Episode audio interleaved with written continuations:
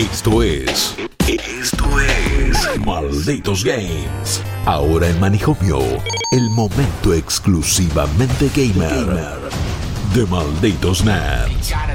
Bienvenidos a un nuevo programa, a un nuevo podcast de Malditos Games, el podcast de Malditos Nerds. Vuelvo hoy, soy Maximiliano Peñalver y no estoy solo a la distancia y con tapaboca está el señor Joaco Frere. ¿Qué haces, Max? ¿Todo bien? Todo muy bien. ¿Me lo ¿De puedo te- sacar para el podcast? Sí, porque aparte el de mi, mi- mi pequeño pony te queda raro. Listo, Volvete listo. a poner Perfecto. los otros de, de, de- de hentai que te quedaban un poquito Siempre mejor. kawaii, nunca inkawaii. Y, y está muy bien. Y por el otro lado lo tenemos a Lucas Rivarola. Che, ¿se escucha así posta cuando hablas con tapabocas? ¿Sabes que Eh, un nunca poco me sí. ¿Nunca eh? mandaste un audio en la calle? Ay, No. Bueno, le- eh, ahora le dicen tapabocas, pero bueno. Sí, Eh, Ju- tapabocas. Ju- Juaco tiene muchas cosas en la casa.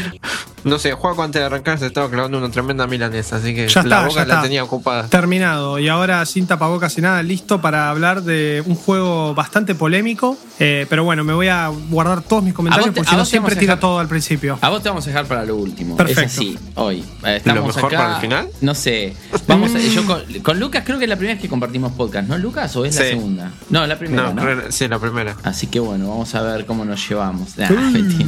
Pero estamos, la verdad que, eh, bueno, Lucas está un poco más lejos que nosotros. Yo a vos te, te puedo, Joaco, te puedo tirar desde, el- desde la ventana. creo. Yo te escucho con la música y te quiero matar. Ya basta. Apaga la música, Basta, Max. ¿no? Bueno, ¿saben qué pasó ayer en mi edificio? Una tal pedo. No, no, pero quiero saber. Me encantan Está- los chismes de edificio en cuarentena. Estaba hablando con Ceci por teléfono Hmm. de unas cosas de, de- de- no me acuerdo qué, manijomio o de, o de boca, no sé qué. Y de repente, alarma antiincendios, man. No, qué pijón. Estoy en el piso 15, tuve que bajar corriendo, tiré todo lo, lo que tenía, no tenía ni idea qué había pasado. Bajo y era un boludo que se le había prendido fuego a la comida y había salido el humo al pasillo Oh. y se había prendido y todo el edificio sin barbijo, saliendo corriendo como estaban, unos con los perritos, otros con no sé qué. No, no, no. Claro, porque la Quilombos de- el barbijo va a ser el último que agarra. Sí, Claro, obvio. obvio, pero te- lo que te quiero decir es que cuando vimos que no pasó nada fue todos, bueno, y ahora, ¿cuánto nos contagiamos con esto? O sea, tipo- ¿Cuántos casos activos hay en el edificio gracias a esta Claro, boludez? el, el Hay que edificio ahora está en preso a él. Ahora Claro. el edificio está, está en cuarentena. Ay, no, qué paja. No, mentira, no está en cuarentena. No, no, pero igual que paja, que paga la situación, igual me parece, no sé, qué sé yo, es como por esa boludez y justo en este momento en donde estamos todos en cualquiera. Acá también a veces los chicos salen a jugar al patio del edificio y están a los gritos y uno está grabando, trabajando o incluso como si estuviese ahora en el podcast, mi hermano estudiando y a los gritos, mal. Ya eh, son dos, tres veces Y llamar a la que guardia y quedar como el... a los pibes. Pero no po- podés no gritar, podés no, No, tener... no, andá a explicárselo. Eh, No, es eso. También está el tema de lo de bueno las vacunas antigripales que están escaseando, ¿vieron? Sí. Y, y, no, y entonces la gente tratando de conseguirlas y también hablando en tonos altos con los con los que los atienden por teléfono. Es que es como complicado. Es un desastre. Es muy Bueno, pero de, de a poco lo vamos superando y más que nada si tenemos juegos, anime, contenido para ver, hay una banda de cosas como para matar el tiempo y no gritarnos por el teléfono como muchos No, hacen. para gritar a la pantalla. La verdad que hay un montón de cosas y yo voy a empezar a hablar del juego que tengo esta semana. La verdad que estuve jugando un montón en esta cuarentena y vamos a tener Qué que ponernos bien. al día con los, con los podcasts y algunas transmisiones también en Malditos. Recuerden que pueden ver un montón de contenido también en Flow, en nuestros canales de Manijomio, en nuestros canales de Malditos, también Nerd, en, en, quiero decir YouTube, Spotify, etcétera. Hay un montón de cosas, pero... eh, Ah, Para mí, si un juego tiene tiburones, es candidato a GOTI y. Maniter tiene uno muy grande, así que es candidato a GOTI y candidato a. eh, o sea, para mí ya The Last of Us 2 ya ni me calienta a ese punto. Eh, es un juego que no tiene tiburones, The Last of Us, así que no. Mientras más no, grande claro. el tiburón, más candidato es. Claro, y si, hay- y si hay, sería zombie, ahí ya sería todo regroso, pero no, no creo que lo tenga. Así que, va, igual vamos a ver, porque los de Last of Us siguen diciendo que hay muchas cosas, capaz que le metieron tiburones, qué sé yo. Pero el juego del que les voy a hablar ahora, hablando fuera de chiste, es un juego que se llama Man Eater, que sería come hombres, aunque no hace ningún tipo de discriminación. ¿eh? El Todex se come a cualquiera que se le cruce, no le importa eh, el género ni nada, no- ni siquiera te pregunta. Y no solo eso, sino que también se come otros peces y cualquier cosa que literalmente se le cruce en el camino. Rompe barcos, hace todo lo que tiene que hacer. Es una especie de pichón de Spielberg eh, eh, grosso, ATR y muy, muy, muy nervioso. De hecho, este tiburón está enojado y está con razón. No sé cómo funciona el tema de la memoria en el tiburón, pero en el comienzo del juego nosotros manejamos a la madre del protagonista. No, Que, Bambi. eh, sí, es Bambi de Game. No. En el cual estamos haciendo un desastre, estamos matando gente en la playa, estamos rompiendo todo. Lo típico. Y, y caen unos cazadores, de hecho tienen nombre y apellido, hay muchos, son todos muy redneck, especialmente uno que es el antagonista principal de, de nuestro tiburoncito, que eh, es el que cae y arruina la fiesta de nuestra madre y, y no solo la asesina, sino que nos Ah. saca del vientre. No. Como, No. y, nos, y nos marca como para decirnos, cuando te vuelva a encontrar para arponearte, voy a disfrutarlo mucho. Claro, voy a Y saber en que ese- sos vos. y en ese momento le arrancás la mano, le comés la mano y lo dejás manco por hijo de mil. Qué fantástico. Y te, y- y te tirás al mar y bueno, y empieza tu historia. Esos son los primeros cinco minutos del juego. Y empieza tu historia de. Que también es una gran forma de. eh, como hacen los God of War, de presentarte un personaje con todos los poderes y después sacártelos todos. Claro. Y, hacer, y hacerte nivel 1. Entonces al principio yo estaba rompiendo barcos. Te, que- podés Te muestra, saltar, podés llegar a esto, eh, pero te va a llevar podés- tiempo.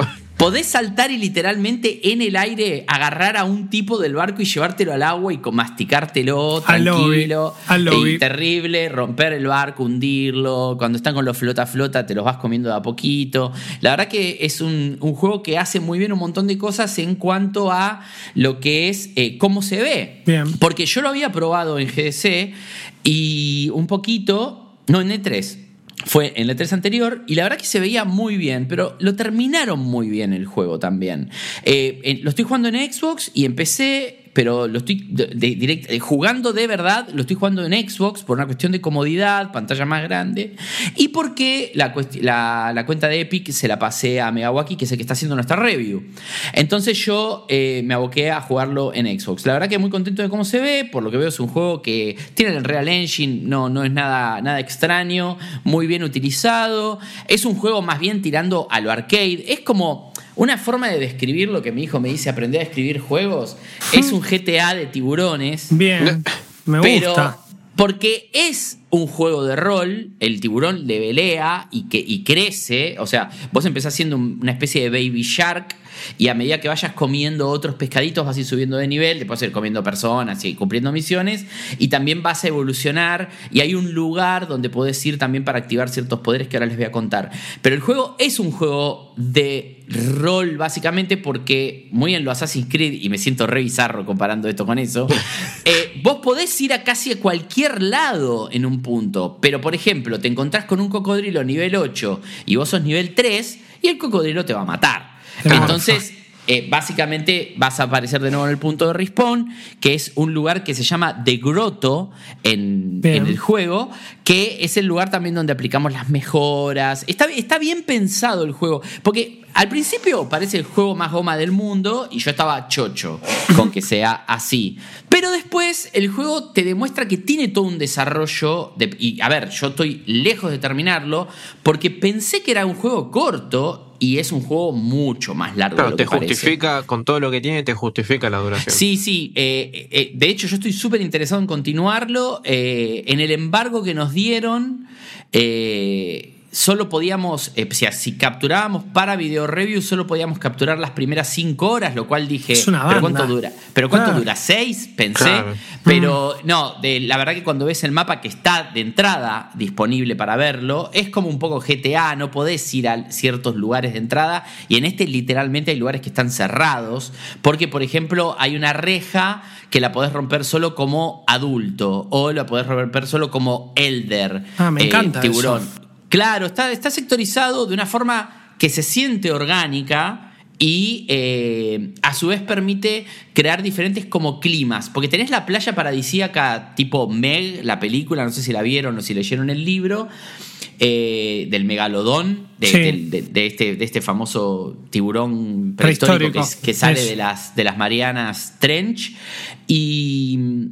Y tiene, eh, por otro lado, una, eh, sectores como swamps, tipo que dan como Luisiana, eh, Luisiana. Entonces dan ese, ese tipo de lugar así, eh, agua sucia, mu- bueno, muchos cocodrilos, ahí en particular es una de las primeras zonas.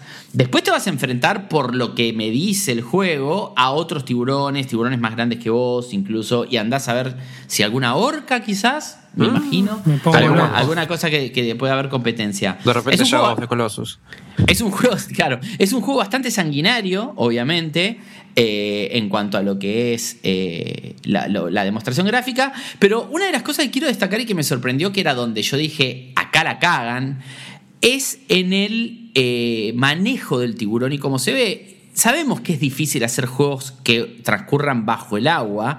Incluso los buenos juegos como Grand Theft Auto 5, que todos los estamos jugando de vuelta ahora por, por Epic, yo no en particular, lo estaba jugando de antes porque nunca terminé la campaña de GTA 5, te soy No, sincero. Max. Sí, sí, No. la tenía, no, la tenía en un 70% y la estoy terminando. O sea, Bien. tengo, tengo el save y la estoy terminando. La verdad que era como un gran, gran, gran pendiente. Eh, La historia de por qué no lo terminé es porque lo tenía en 360, después me pasé a Ah. otra máquina, después lo compré en PC. Ese juego lo compré en todo. Lo tengo en Play 4. Sí, que lo está en tengo todo lado también. Lo tengo en todo. En Xbox ahora está en, en- estuvo, no sé si sigue estando en, en Game Pass y ahora está el Red Dead en Game Pass.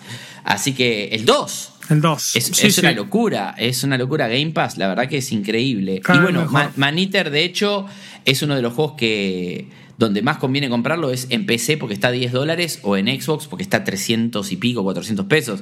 En Play En Steam, no 40. está, en Steam no está disponible, por ejemplo, me estoy No- fijando no- ahora. No, no está disponible porque es exclusivo de Eh, Epic, pero... Pero está listado, ¿eh? está la lista y todo, pero dice to Sí, be announced. sí, sí, como todos los juegos de Epic están en Steam, porque en algún momento se van a Sí, liberar. exclusivos temporales. eh, pero, pero no va a salir por un tiempo largo, te digo. Y, Sí, seguro. Y en PlayStation cuesta 40 dólares, que Mm. siempre es la... A ver, es la, para mí el juego lo vale, pero eh, es, es lo que vale un juego de ese tipo. Medio Claro. chico, tirando a triple... Es doble A como mínimo eh, por los valores de producción.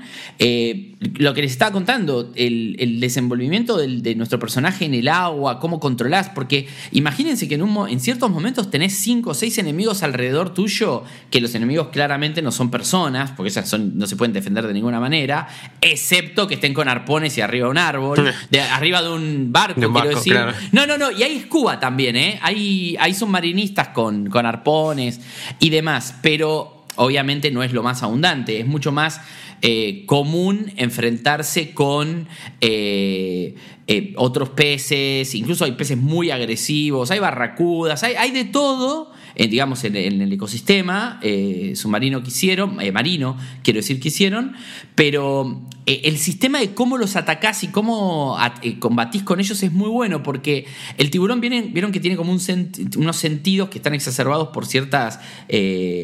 particularidades que tiene su estructura Sí. que le permite detectar cambios de temperatura en los tiburones reales, quiero decir, no, no en el juego.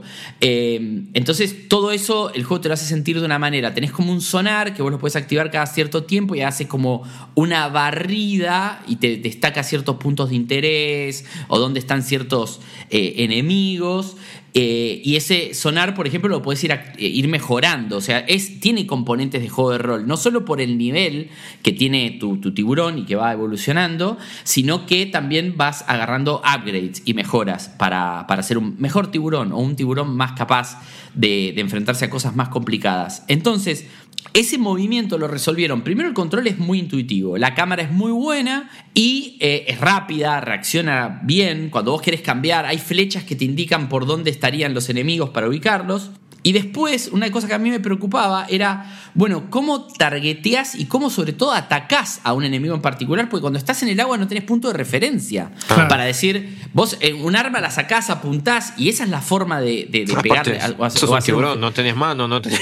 no, exacto, ¿viste? Entonces eh, digo, bueno, ¿cómo se hace? Y el tema es que el juego tiene como un sistema inteligente que cuando vos estás en rango de un enemigo, el enemigo como que se loquea por un tiempo y vos puedes apretar el botón de atacar y va, se le tira encima directamente y lo muerde. Pero el tema es que no es tan sencillo como apretar el botón y listo, porque si es un personaje, por ejemplo, un enemigo que es de un nivel superior o igual, generalmente te causa un rechazo, o sea, se defiende y no lo podés sostener en la boca a la primera. Claro. Entonces te pega la voz también. Y básicamente te saca energía. Entonces tenés que medirte. Después, cuando lo cansás un poco a ese enemigo, ya no se resiste, lo podés tener en la boca y la forma es o lo masticás, que tarda mucho, o con el gatillo derecho, la palanca, quiero decir, el analógico, tenés como una forma de, de, de zarandearlo. ¿Viste los tiburones- Lo sí. Claro, los tiburones hacen eso, que acá le dicen trash, trash de enemy. Es como, no sé. Cero pelota. Sí. Suena a basurearlo, ¿viste? Pero, Sí, pero lo haces pelota. es- pero es hacerlo pelota. Eh, entonces vos eh, esos enemigos los cansas y bueno, obviamente te sirven para subir de nivel. Los enemigos eh, hay desde nivel 1 hasta no sé cuál, yo vi enemigos ya de nivel 15 y yo soy 5 nada más, ¿eh?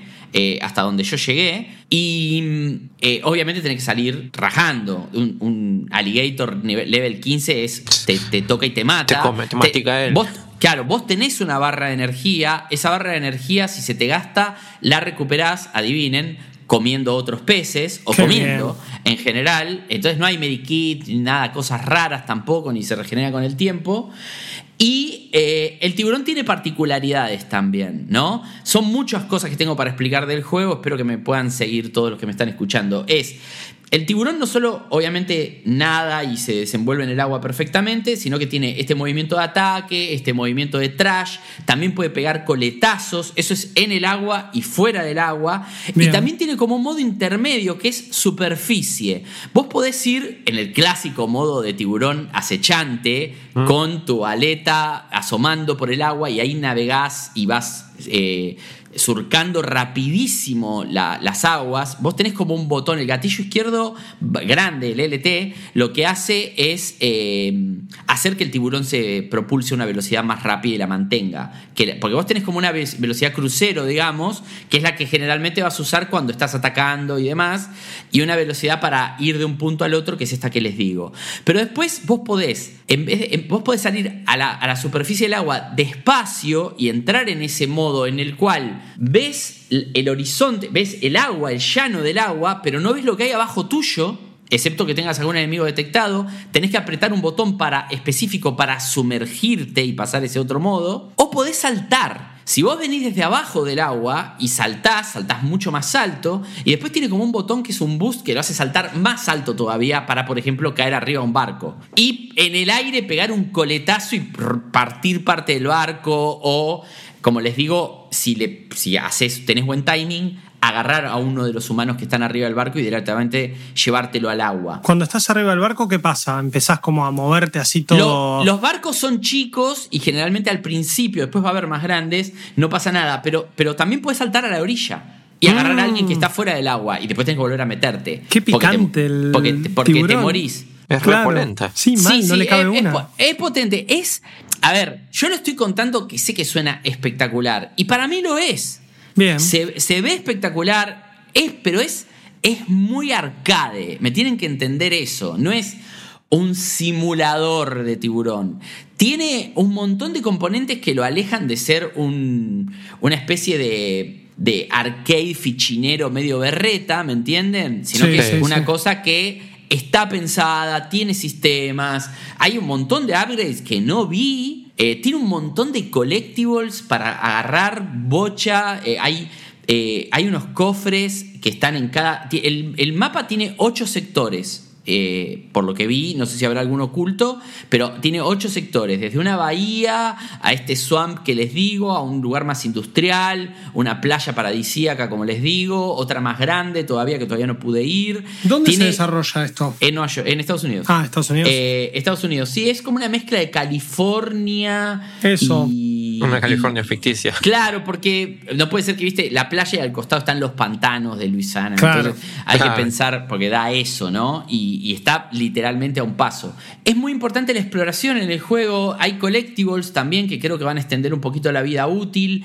Claramente hay collectibles como pasan en los juegos tipo Jedi Fallen Order, que vos te das cuenta que no lo puedes agarrar con los poderes que tenés y lo mejor es irte y hacer otra cosa y volver después. Todo te queda marcado en el mapa una vez que lo descubrís por primera vez, lo cual me pareció interesante. Sí, y después y después el juego tiene una campaña. O sea, tiene misiones concretas que hacer. Por ejemplo, cuando te vienen cazadores, generalmente vienen en tres botes, vos rompés y matás a esos integrantes de los botes y ahí te aparece como el líder a tratar de matarte y es como un boss para vos. Bien. Qué copado. Valga la, la- la- la- la- parece un juego de palabras. No, no, no, pero se entendió Eh, perfectamente. la- eh, todo lo que es luces es increíble. Los efectos de iluminación del sol a través del agua, dependiendo la hora del día que sea. Eh, no, no digo que tiene el ciclo de noche y día, lo tiene, pero no sé cómo funciona todavía. Eh, no sé si cuando pasas cierta misión cambia de la hora y no- es algo que todavía no percibí cómo es, porque no hay un reloj, sos un tiburón, no sabes qué hora es. es, es- es lógico que no lo tenga, pero, pero está muy bien como, la verdad, como lo, lo- está todo en pantalla, los medidores. Te, eh, tardás muy poco en darte cuenta de cómo hacer cada cosa y al principio no parece que va a ser así. Eso la verdad que, que está muy bien. Después todo eso de tener peces agresivos también es bastante gracioso. Algunos son hasta toreros y te, son nivel 1 y te muerden igual. tipo, Ah, y vos no les cabe una, pero me encanta". escúchame, molesto. Claro, es como, es como, Bobo. no sé, Tipo el cachorrito que te ladra pa- igual, pero no- Sí, parece antinatural, ¿viste? Porque decís, si, si la naturaleza fuese así, estarían todos muertos. pero bueno, pero la verdad que es un juego que, que yo era casi un meme para Claro, mí. es que cuando Era- lo anunciaron parecía una joda. Pero the Game. Parecía un juego de reboot, de Devolver. O sea, yo no quería que termine en un Goat Simulator y Claro. quiero aclarar que no es eso. Bien, menos mal. Ni a palos, ¿eh? No es Mejor. eso ni en el menor de, de las casos, ¿eh? Eh, No sé qué tan complejo será la larga, no sé qué tan divertidas serán las mecánicas que yo en 3, 4 horas de juego siento sumamente agradables. No sé cuánto durará la campaña en horas, honestamente. Eh, yo jugué bastante y si bien del progreso de la campaña me marca bastante, hay un montón de personajes que me los marca y me tiene la biografía de quién es, a qué se dedica. Uno te dice que cazaba cocodrilos para hacerse botas y ahora pasó a tiburones. Viste, es como que todos tienen su historia loca y de esos especiales no maté a ninguno todavía. Claro. Y, y hay ocho. Entonces no creo que sea un juego corto. Pero Acá, tampoco... En una entrada de mm, How Long to Beat, perdón que te interrumpa Max, eh, dice que la campaña principal más algunos extras, 11 horas aproximadamente. Igual eso si lo hizo alguien, lo hizo alguien que tiene un código que lo consiguió, anda a saber Claro, cómo. y porque el capaz juego- que lo hizo en las no apuradas, está, no Porque- está no, no, disponible no sé. todavía. Porque el juego sale mañana, eh, nosotros estamos grabando esto el 21 de mayo a las 2 de la tarde. Y esto sale el 22 de mayo al mediodía, creo. Y de hecho, el embargo, este podcast no puede salir hasta mañana después de ese embargo. Bien. Claro. Así que nota mental para Emi, que nos está escuchando desde el más allá, Exacto. eh, por este juego. Pero valía la pena hablarlo, me parece que es un juego también que es un poco divertido y, y creo que también Se ve bárbaro. está, está bueno en esta época jugar algo que no se tome tan en serio, porque Sí. a mí me distrajo mucho. La Claro. historia es una huevada, me cagué de risa, porque tampoco la hacen tipo para que te pongas a llorar, es casi un chiste. El tiburón sale, le muerde la mano, se tira a la mierda. Eh, es, no te la ves venir, está bueno. Eh, es como un tutorial, pero el juego, lo picante del juego es justamente la historia de cómo vos te transformás en un tiburón grande y eventualmente está clarísimo, te vas a vengar de tu madre. Eh, Ojalá. me pareció un juego. No, sí, va a pasar, te lo aseguro. El, el pibe tiene la cara de voy a ser morfado por un tiburón tatuado en la frente. es, es- es así y vas a ser vos. Están los Eh, no- muchachos de Tripwire atrás, por eso también tan sangrientos, son los que hicieron Killing Floor. Me parece que tiene un poco esto de la joda y de, de la exageración atrás. Pero, pero también, claro, exactamente. Iba a ir justo a eso. Y aparte, eh, tienen estudio de, de- de publicación que también, bueno, Epic los banca. eh, ese sentido es, es importante. Porque para un estudio así que ya sabemos que algunos estudios Epic les estuvo bancan- bancando incluso parte del desarrollo. Y hoy sabemos lo importante que es eso para una empresa que está, está desarrollando. A mí me hizo acordar, y esto lo digo en el mejor de los sentidos, al- a un buen juego de Devolver digital. Bien. Que, que capaz que te salen con una idea media loca y vos decís, ¿qué es esto? Y, de- Y al decís, final "Ah". está buenísimo. Y Devolver lo termina haciendo. Es muy gracioso, es muy divertido. eh, ya vieron el póster, to- todo está hecho de una manera. eh, se- el, el voice acting es muy bueno en inglés, está en castellano y todo, pero el voice acting en inglés tipo redneck, son todos redneck, son todos... eh, I'm gonna kill some sharks. Claro, ¿viste? Básicamente es esto, comer, explorar, bueno, evolucionar es una parte recontra importante de... Eso quiero saber, porque veo tiburones con electricidad. ¿Qué Cla- es eso? Claro, y, y bueno, son cosas que muchas yo no llegué, no sé si las voy a tener yo tampoco, pero eh, sí, hay, hay de todo. Hay de todo, hay, hay, eh, hay- hay de todo y hay, tenés enemigos naturales también. Y, y bueno, creo que el peor enemigo es el hombre, igual, y va a ser así en el juego. Como siempre. Buena enseñanza. Como siempre, pero. Pero me parece que por lo que jugué es muy divertido. En, si es en Xbox y en PC, por lo que vale, por lo que cuesta para si están escuchando esto en Argentina, que es 10 dólares, el Man Eater, para mí está re bien. O sea, te, te interesa la, te interesa la idea y sabes que es un juego divertido y medio arcadoso, hay pocas chances de que digas no me gusta para nada. Pero lean los reviews mañana cuando salgan de, de- de Mega y todo, que lo está analizando para malditos, habiéndolo quizás terminado, ¿no? Eh, y no como yo que lo empecé a jugar eh, ayer a la noche para el podcast y hoy jugué un poquito más a la mañana. Tengo que seguirlo jugando. Pero ¿saben qué me pasó? Hoy me levanté con ganas de seguir jugándolo, que es algo que a veces no nos pasa. Es lo mejor que te puede pasar. Soñaste Eh, con orcas y delfines también. no, ta- nos contabas. no, porque no maté a ninguno todavía, pero eh, yo. Pero sí, eh, sí me, con la idea de, de pensar cómo está mapeado y cómo están eh, ingeniándoselas para decir, bueno, sos un tiburón y puedes abrir una puerta, poner, Claro. ¿entendés? Eh, o cómo rompes las rejas y depende del nivel que tengas si las puedes romper o no. El lugar donde vas, que es casi como un santuario donde podés evolucionar y es como que vas a descansar en un lugar en particular. Está hecho para que no evoluciones en cualquier lado. eh, básicamente. Está, es una, una mecánica de- para que vos no, no estés grindeando un poder y, y lo- y evoluciones en cualquier lado. Igual tiene hasta quick travel para ir a ciertos lugares que yo no lo uso, por- eh, sobre todo para ir a estos santuarios, digo, ¿no? Porque es más divertido ir nadando y ir de paso sí, buscando. obvio. ¿En qué eh, juego sos un, un tiburón que puedes nadar en, en el mar? eh, no, y, y qué juego y qué, y qué tiburón puede teletransportarse. Yo, Claro, de, hecho, bueno. el- de hecho, el Quick Travel no lo uso en casi ningún juego, salvo que sea una momia y que esté, estemos casi obligados Que sea a un hacerlo. garrón, no- claro. Así que, bueno, es una semana de juegos over the top, me parece. Hay algunos. Eh, bueno, sale la remake, no la remake, sino el, el remaster de Saints Row de, de Third. Eh, que- sí. el. GTA no GTA. que el GTA no GTA, que ahí fue donde, en ese fue donde dijeron, che, bueno, no vamos a hacer nunca GTA, metamos dildo- dildos gigantes y. Sí. que, que a GTA todavía no se le ocurrió, porque. aunque- No. creo, que, creo que en el 5 hay una misión que, que tenés algo por el estilo, que creo que es una parodia justamente a Saint Row, que es el de que te falopeás y tenés Sí. que pegarle a los aliens, y creo que Sí, es verdad que les pegas con dildos. Pero Saint Row siempre fue más por lo ridículo y el hecho de que no es que tenés que poner un truco para que los autos vuelen. Tenés un auto que le salen alas de abajo y volás con Claro. propulsores y matás aliens y todo Llega al final del súper juego y sos literalmente invencible. destructor, claro. Bueno, por eso. Sí, el a, ver, a mí, a mí en el 4 me pasó que hice todas las misiones laterales y después era, como dice Lucas, inmortal, porque Claro. no- el juego no estaba pensado para eso. Medio que me lo cagó. Así nomás te lo digo, porque no, Igual no- tiene no su había, encanto eso. no había forma de perder. Venían todos los aliens, no podía, no podía perder. Encima el 4 You're tiene not la historia- supposed to. la, la 4 el 4 tiene la historia más loca de todos. Pero bueno, eh, me parece, dentro de todo, Maniter, lo que destaco es, es muy original. Es muy original. No hay- yo no, no Sí. recuerdo ningún juego por el estilo. Echo de Que- Dolphin.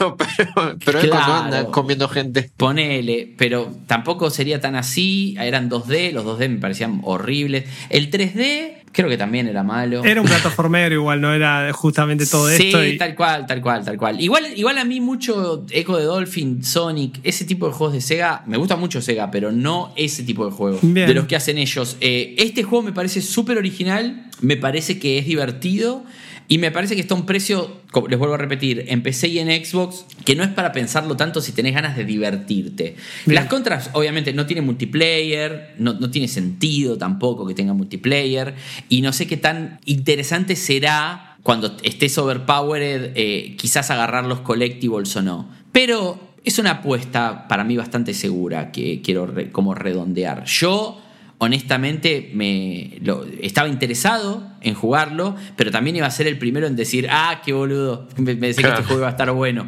Po- porque me pasó con un montón de juegos así. Mismo cuando los juegos terminan siendo medios... Ah, hay gente que disfruta mucho Goat Simulator, pero a mí me embola el No, hecho de que no no, hay mucho, no hay mucho objetivo ni nada, y el hecho de eh, un juego que es para ser youtuber no Exacto. me interesa.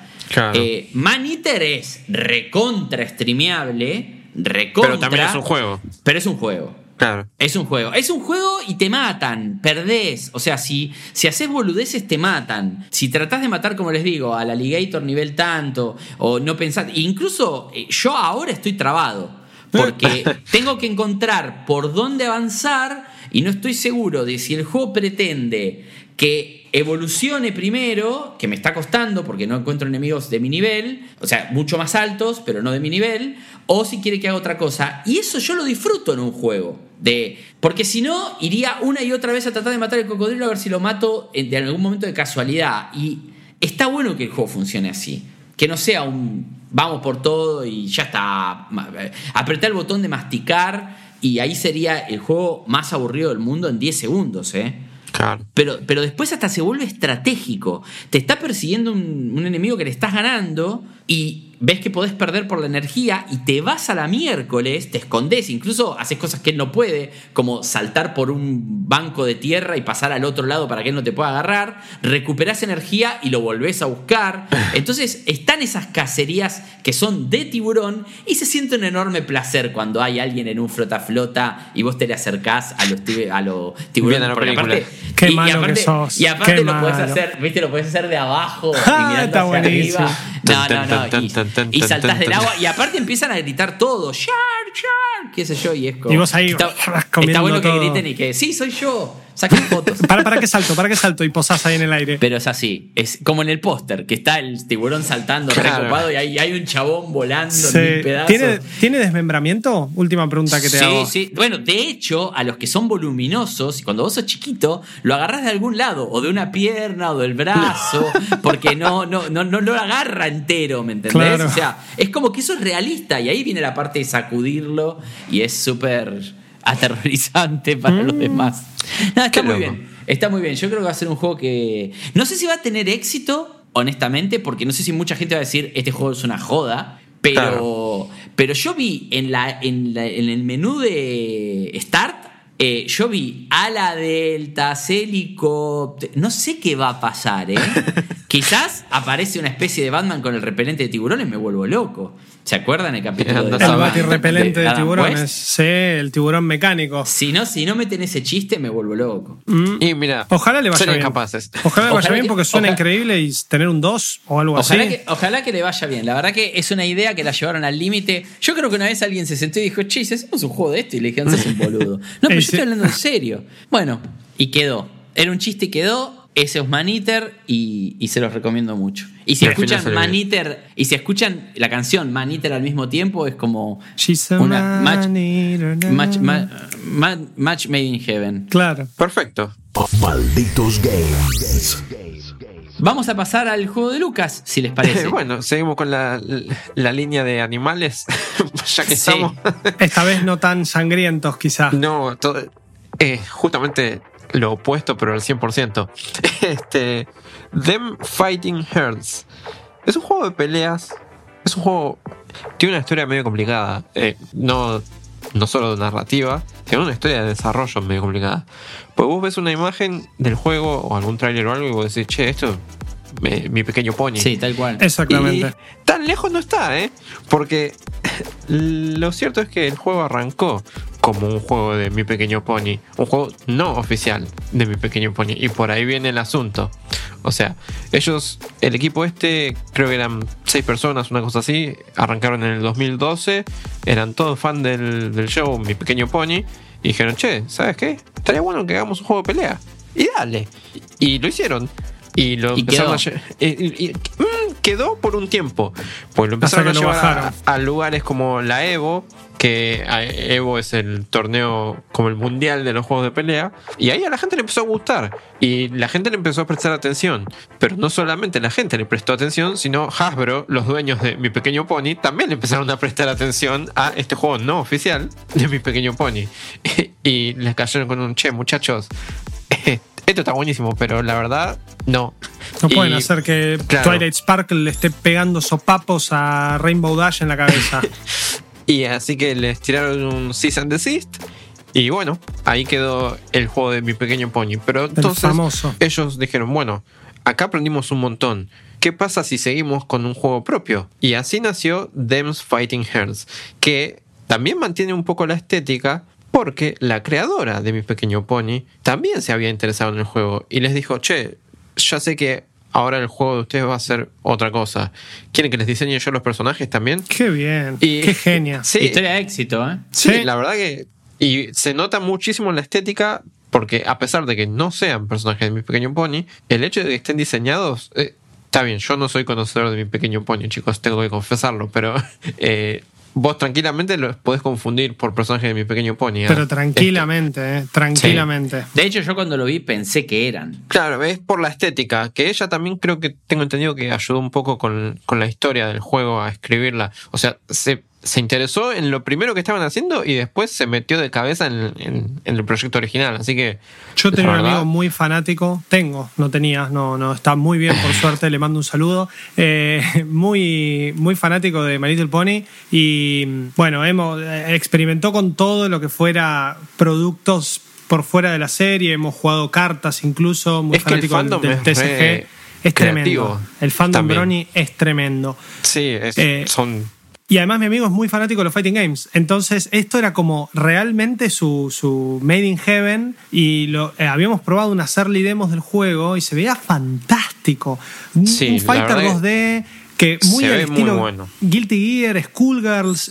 Bien, es como que... Bueno, la cosa es que Them Fighting Hearts, ahora la- lo que sería el juego original, ya despegado del, del proyecto no oficial, eh, tuvo el apoyo del, del estudio de Skullgirls y les Ah, dejaron mira. usar el motor de el motor de peleas no gráfico, el motor de física del motor de jugabilidad de ellos Mm. y por eso un poco como que se siente no te digo igual a Skullgirls pero se siente parecido como juego de pelea la verdad me encanta Bien. es una mantequita al controlarlo. Eh, eh, ¡mua!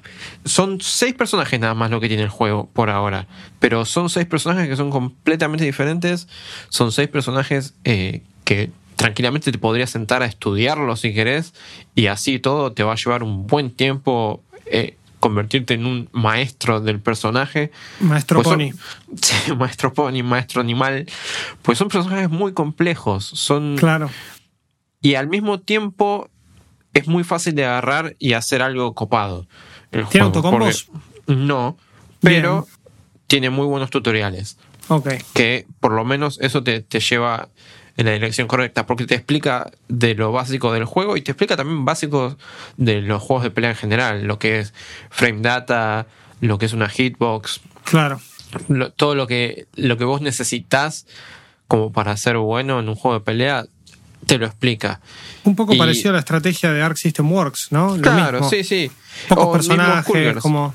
Bueno, Tam- sí. También va, va un poco por ahí. Creo que los juegos indie de pelea suelen tener los tutoriales más copados porque son los que más intentan que la gente entre a jugarlos. Claro. Sin duda. Pero la verdad que me gusta en cuanto a la parte de peleas. Después hay, hay algunas cositas que medio estoy ahí en el aire, porque el juego salió hace poquito de Early Access, el 30 de abril, 1 de mayo, una cosa así. Todavía está en versión 1.0, pero hay un montón de cosas que me parece que le falta bastante, bastante pulido. Ok. Eh, yo lo estoy jugando, por ahora está solamente en PC, así que yo lo estoy jugando en mi notebook antigua, anciana, que pobre ya tendría que jubilar, jubilarla algún día de estos. Y el juego directamente cuando abre me tira un mensaje, che amigo, fíjate que tu RAM me parece que te lo va a hacer un poco difícil, pero por lo menos corre bien acá. Eh, pero lo que tiene es que, qué sé yo, el modo historia, por ejemplo, no está terminado. Así, de una. Es el prólogo y el primer capítulo, nada más. Bien. Después ellos van lanzando tipo developer updates que te van diciendo, che, bueno, estamos planeando esto, esto y esto. Y tengo entendido que para esta semana estaban planeando el capítulo 2. No sé, capaz que ahora después del podcast abro Steam y se me actualiza y ya lo tengo. La verdad que no. Hoy no lo abrí. Pero, qué sé yo, la historia es, como narrativa me parece copada. Es... es medio, va, no sé, no conozco mayor Pony, así que no voy a hablar de eso, pero la onda es, eh, están en este reino de animales que se dividen medio como que en, en los animales que tienen pezuñas y los animales que tienen garras. Ok. Los que tienen garras son como los predadores y que hubo un conflicto antiguo entre los animales con pezuñas y los animales con garras y los predadores medio como que los los eh, encerraron como en otra dimensión, una cosa así. Vistar, ¿sos vos? Ponele. Y los encerraron en una puerta mágica, ¿no? Y de repente apareció así de la nada en un campo atacando a una oveja como un fantasma medio todo negro de un animal con garra y les dices, los predadores vamos a volver. Y Ah, entonces todos miércoles. vamos a volver y vamos a volver con hambre. Así. Y entonces se ponen todos re locos los animales con pezuña y dicen, bueno, eh, por las dudas tenemos que encontrar la llave de la puerta que está, que está cerrada por si quieren entrar o salir en realidad por ahí. Claro. Y entonces cada una de, la- de los- de las diferentes regiones tiene su campeón. Y, en- y el modo historia es, cada capítulo es un campeón diferente en su viaje a intentar encontrar la llave esta. Que pues, así como premisa me parece bastante copado. O sea, una de las cosas que, que la muchacha, esta creadora de Little Pony, argumentó en, como para darle este marco a la narrativa es que por lo general las historias de juego de pelea es quién es el campeón. Claro, Acá, sí, el, el acá Queen, King Claro. of Queen Fighters, sí. Acá los campeones ya están decididos y la historia sobre su viaje más allá de ser campeones. Me encantan me- los diseños mal de los personajes, pero mal. Más allá de que me hagan acordar a, a My Little Pony. Y tenés el Bambi, tenés el, el unicornio, tenés el pony, la salamandra, eh, la alpaca. Es como que está bien, sí, son la todos animación eh, es espectacular también. Sí, y en animaciones se ve impresionante. Todos podrían ser tranquilamente eh, side characters de My Little Pony. sí. Sí, y, sí. y eso que dijiste vos, de que son cuadrúpedos, eso está muy copado, porque si vos te pones a pensar, el, no sé, 90% de los personajes de juego de pelea tienen dos patas. Claro. Salvo, qué sé yo, Motaro y algún que otra, alguna que otra locura que se me ocurra de Tobal 2 en la Play 1, Sí. todos tienen dos patas. Claro. Y es re diferente estar jugando un juego de peleas en el que todos los personajes tienen cuatro patas. Y entonces el concepto de qué es un golpe bajo, qué es un golpe alto, eh, Que es un grab. ¿Cómo, cómo grabeás? Claro, eh, ahí, por ahí también pasa un poco la cosa de me va a faltar un poco más de experiencia para darme cuenta, más que nada por los golpes bajos, que hay que bloquear agachado, que qué sé yo, a algunos se les nota más porque medio como que el, el animal se agacha un poco, pero hay otros que no es tan claro si es un golpe que tenés que golpear parado o agachado. Pero bueno, eso es cuestión de, de experiencia. Claro. Que, que igual eh, estuve jugando un poco online y tengo que confesar que no soy muy bueno, así que no Está sé. bueno, lo primero es admitirlo. Sí, es, es un juego complicado, pero también creo que una de mis mecánicas favoritas del juego que ayuda un poco a armar los combos, porque a mí yo soy un, un jugador de juegos de pelea que le gustan mucho los juegos con combos largos. No sé por qué. Por ejemplo, a mí si vos me tiras un Street Fighter, que los combos pueden ser largos, pero por lo general suelen ser muy, muy cortitos. Cortos, sí. eh, no, me, no me cabe tanto. Pero este juego es muy forma libre con los combos. Tenés muchas, muchísimas opciones para, para hacer combos. Tenés eh, golpes que te hacen rebotar en el piso, rebotar por las paredes, que te pegan a una pared y de ahí puedes seguir. Los agarres, la gran mayoría van después a combos. Tenés un montón de supers.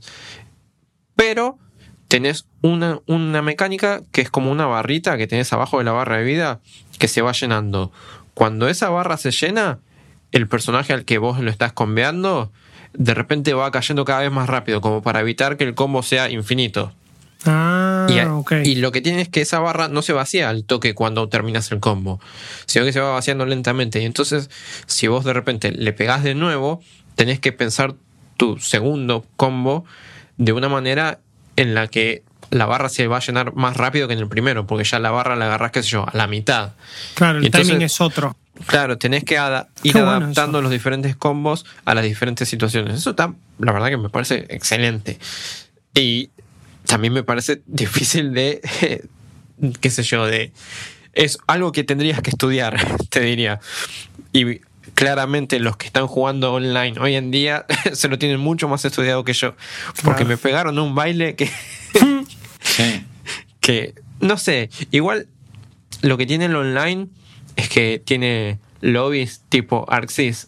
Eso te Eh, iba a decir. te- se, sí. se afanaron mal de Arxis, los lobbies, el modo historia, esto de Está moverte. bueno igual, porque por lo menos sí. son de los son los lobbies más parecidos a los de la vieja escuela de Arxis que a los Claro, a que al Arxis que hizo la beta de, del Guilty Gear por Dios, no. desastre.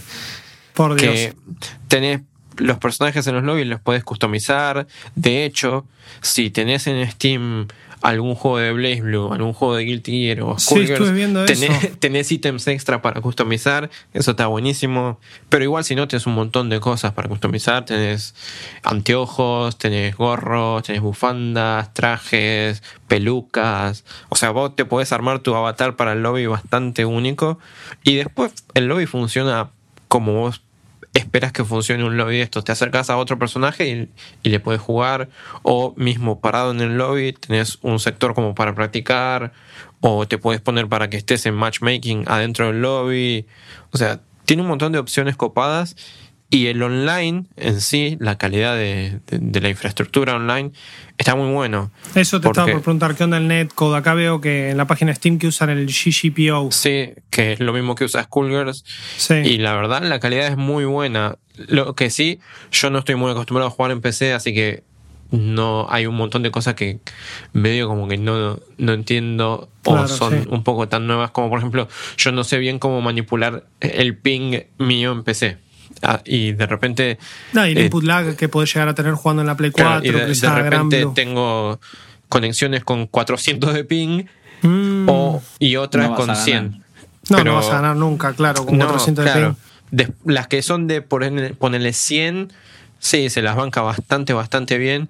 Cosa que me imagino que en un net co- como el que usa Arc System Works, que usa delay, eh, no, Sí. eso sería injugable, casi Injugable, te no, diría. porque además te lo marca como en el Fighters, que directamente te dice, estos son tus frames de delay.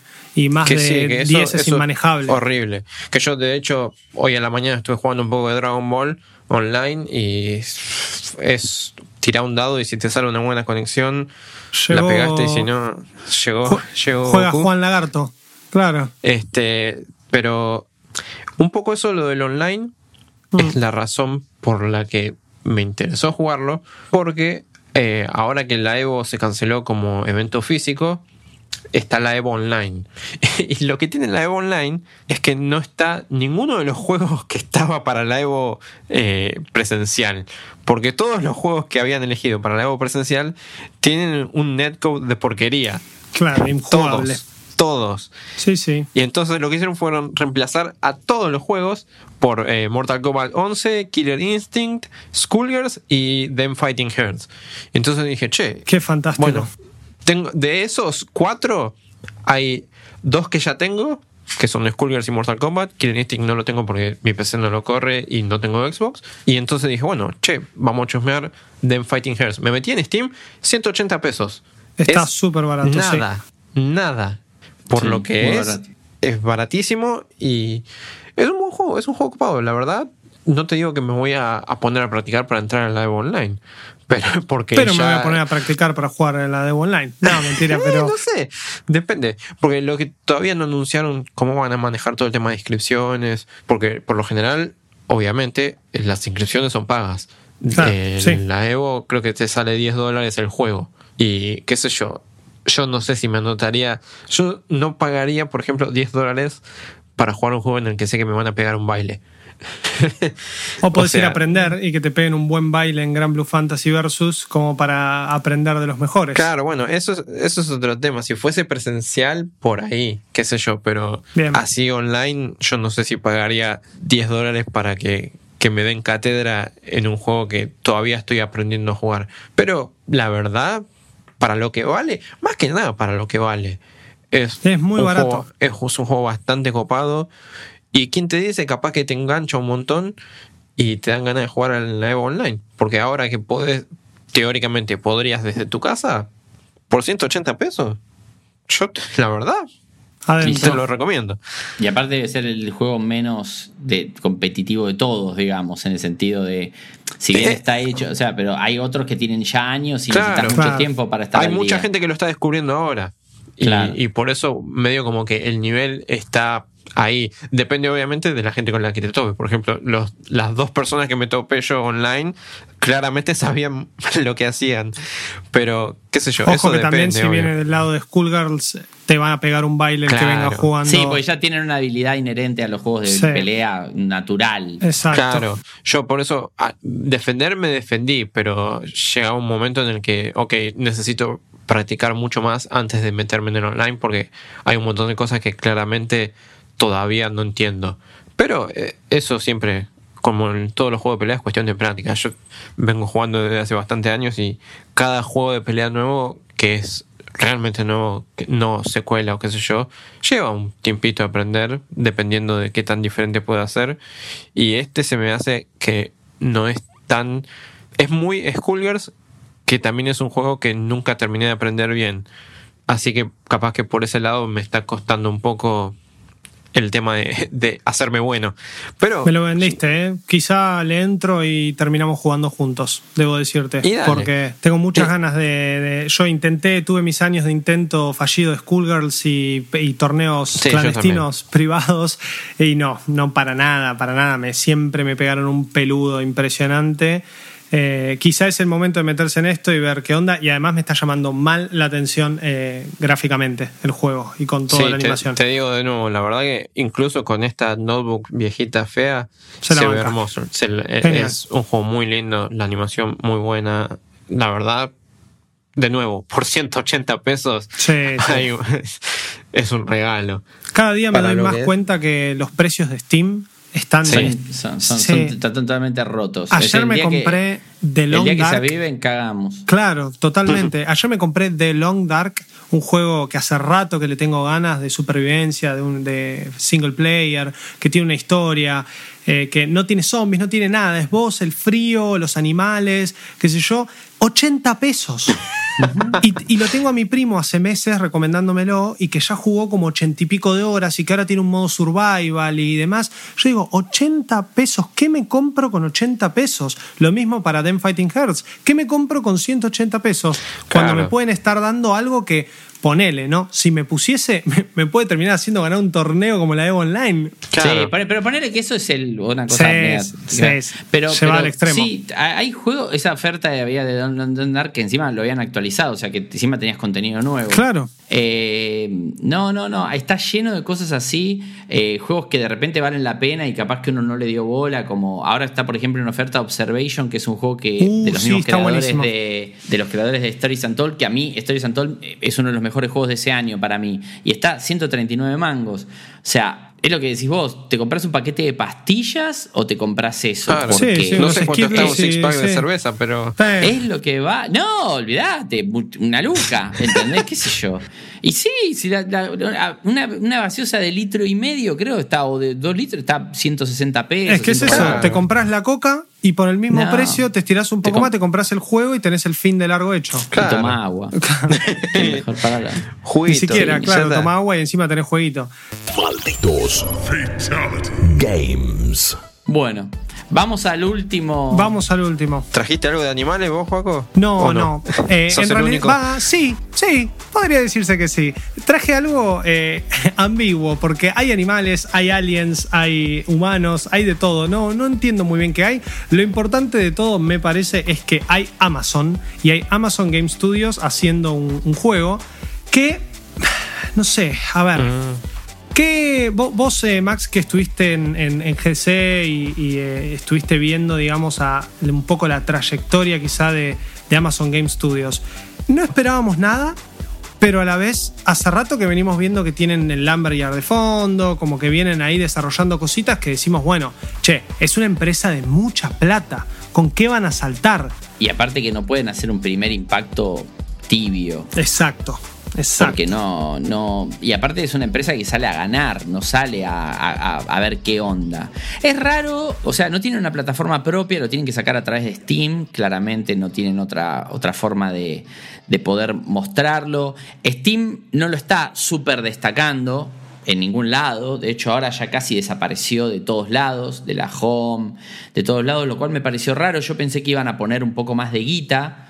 eh, los de Amazon, quiero decir, Sí, como, sí. con- como para, para por lo menos ponerlo en el frente del store.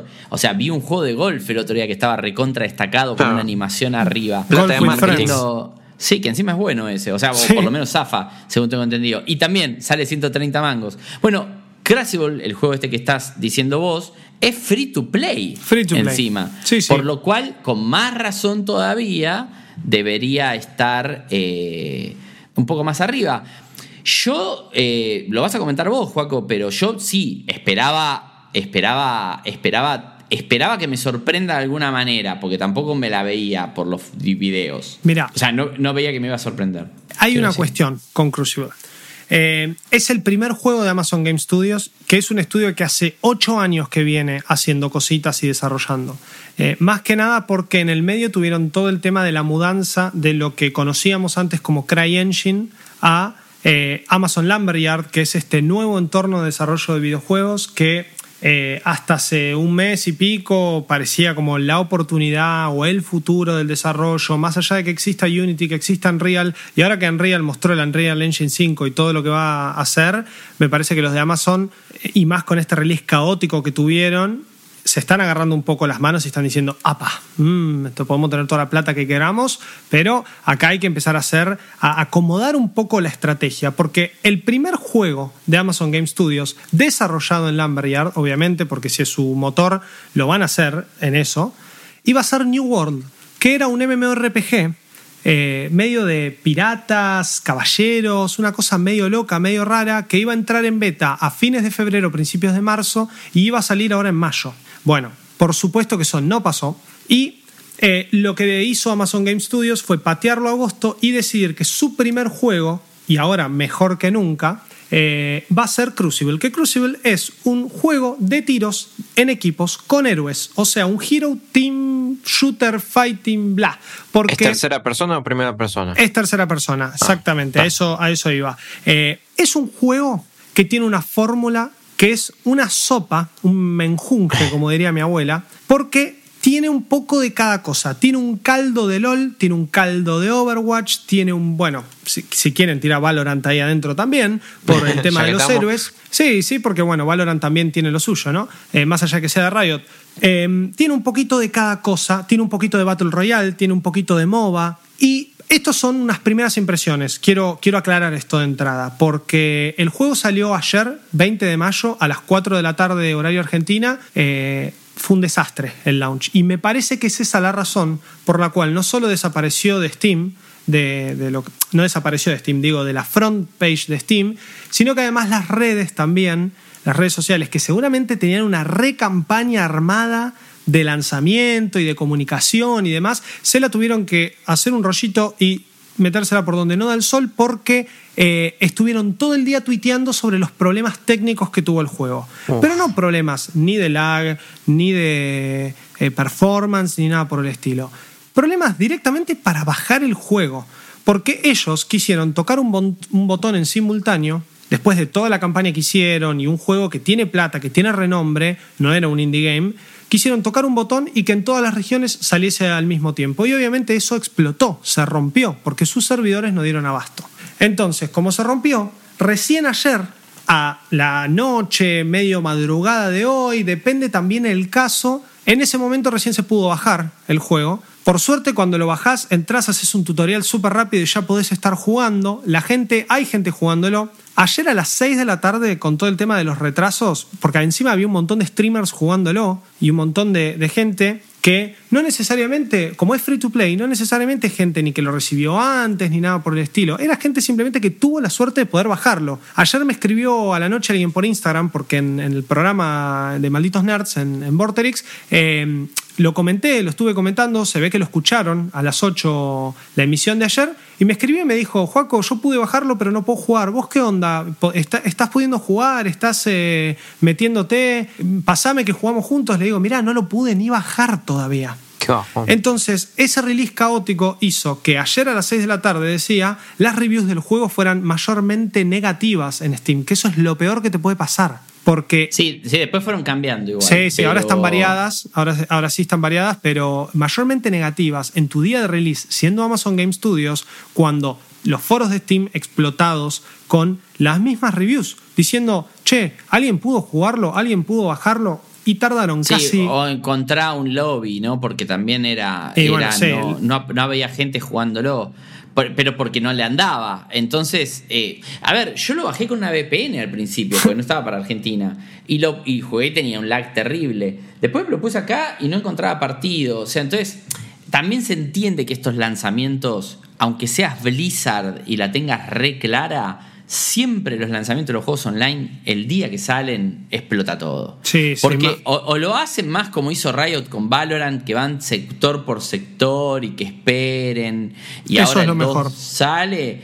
O pensar que un juego de esto, f- escuchá, free to play encima. Sí, que la gente no tiene que pagar. O sea, lo baja y ya está. A ver, a mí, yo sabía que era, era más para bajarlo para reírme que para otra cosa, porque dije. ¿Qué chance hay de que me vuele la cabeza cuando vi cómo disparaba y cómo se agarraban las bolitas esas y qué sé yo? Quería ver los escenarios. Igual, también, no estoy emitiendo una opinión final porque yo no jugué ni cinco partidos todavía. Claro. Eh, necesito verlo eh, en una semana, hablar, jugar, probarlo, armar equipos con amigos también, porque probarlo con gente que conozco, ¿no? con randoms, hay, hay cosas que no entendés todavía. No anda Y bien varios- el sistema de chat de voz tampoco. Entonces yo me metí solo, intenté jugar y mi comunicación, que por suerte aprendió, y otra de los condimentos de esta sopa es Apex, aprendió y tiene ping system. Entonces, bueno, manejarme con un pingueo, terminamos ganando. Eh, fue, fue fácil, pero me faltaba esa comunicación de che, vení para acá, porque el mapa es gigante. Sí, sí, es grande. Y aparte también el tema de dónde te dropeás cuando perdés, es, por lo que vi en el modo que yo jugué, es en las puntas, o sea, en alrededor. Sí, después se van habilitando Eh, más los del medio a medida que vas jugando, pero al principio cap- sí. capturando. Al principio sí, quedás lejos, viste que caminar bastante para Sí. llegar. A veces te, baja- te bajás en lugares donde estás completamente solo. No puedes responder donde están los compañeros de tu equipo, que eso es algo bastante normal en los juegos, pero en este no se puede. O por lo que yo vi, no se puede. No, no podés spawnear en tus compañeros. Lo que podés hacer es buscar un punto cercano, pero si hay mucha acción cerca de ese punto, ese punto queda inutilizado. Claro. Porque justamente la idea es que vos tardes en llegar. Casi todos los personajes tienen un dash y tienen una forma de atravesar el mapa rápidamente, pero igual sigue siendo, viste, como una caminata, eh, enfrentarte, bueno, porque parte de la dinámica del juego, y ahora me meto de lleno en eso, así podemos seguir debatiendo esto que está, que está muy bueno, porque, bueno, Maxi pudo jugar un poco, tiene algo de, de- de juego encima. Eh, yo, te digo, vos dijiste no jugué ni cinco partidas, yo con suerte debo haber jugado cuatro, y, y no del mismo modo, pero porque ¿Son también... largas? No, pero es que Son largas. tardás en encontrar. Claro, 2 minutos 30 fue el promedio que yo encontré para Uf. poder encontrar partidas. Que igualmente, si estás con un amigo, estás hablando, estás explorando Sí, un se poco. te pasa rápido. Se te pasa rápido. Pero ¿qué pasa? Si esto sigue así en una semana, cuando yo ya me conozco los héroes, ya no tengo más nada que ver en el menú,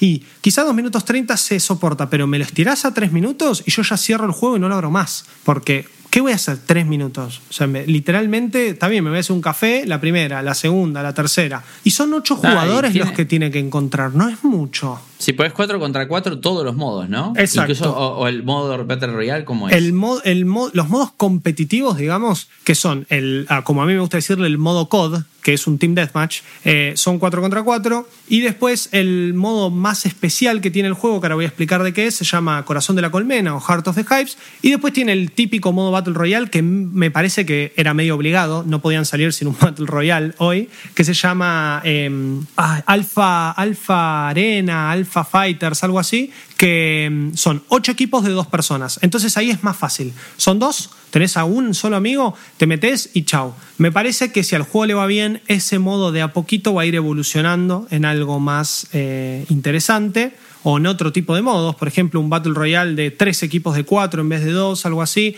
Es raro, porque ocho equipos de a dos, el mapa es grande, pero lo que noté en este modo Battle Royale, como para explicarlo rápido, porque la dinámica del juego es la misma que en el modo principal de, de Crucible, pero el Battle Royale lo que tiene es que el círculo, famoso círculo, se cierra siempre para el mismo lugar, hacia el medio, y se cierra rapidísimo. Entonces las partidas de Battle Royale duran dos toques. Son ocho equipos de dos, son 16 personas. Entonces 16 personas que, por lo menos en las dos partidas que jugué, al toque murieron simplemente porque las alcanzó el, la electricidad o la pared eléctrica que hay, que se va cerrando, y Ah, sea, no, no, no duraron nada. No, no, ni siquiera me presentaron una, una dificultad. Yo, con un poquito más de Warzone encima, justamente estos meses de cuarentena, eh, salí tercero en las dos partidas. Y perdí por no saber usar el personaje, porque fueron las primeras partidas nomás. Que eso me lleva a pensar un poco y a compararlo con Apex, que es incomparable. Apex es un Battle Royale con héroes y habilidades. Esto Sí. es un modo más.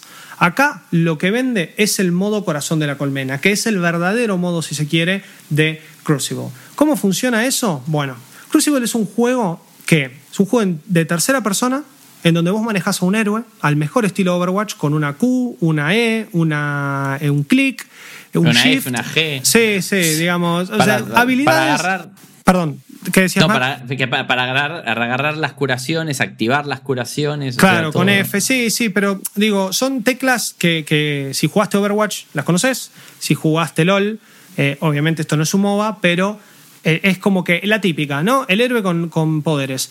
A la vez de eso, el juego intenta, y me parece que lo logra, por eso digo que tengo puntos a favor de- del juego y, y bastantes en contra también, el juego logra hacerte sentir en un juego de tiros competitivo. O sea, estás competitivo, no a nivel eSport ni nada por el estilo, eh, que me imagino que es a lo que apuntan y están muy lejos de eso.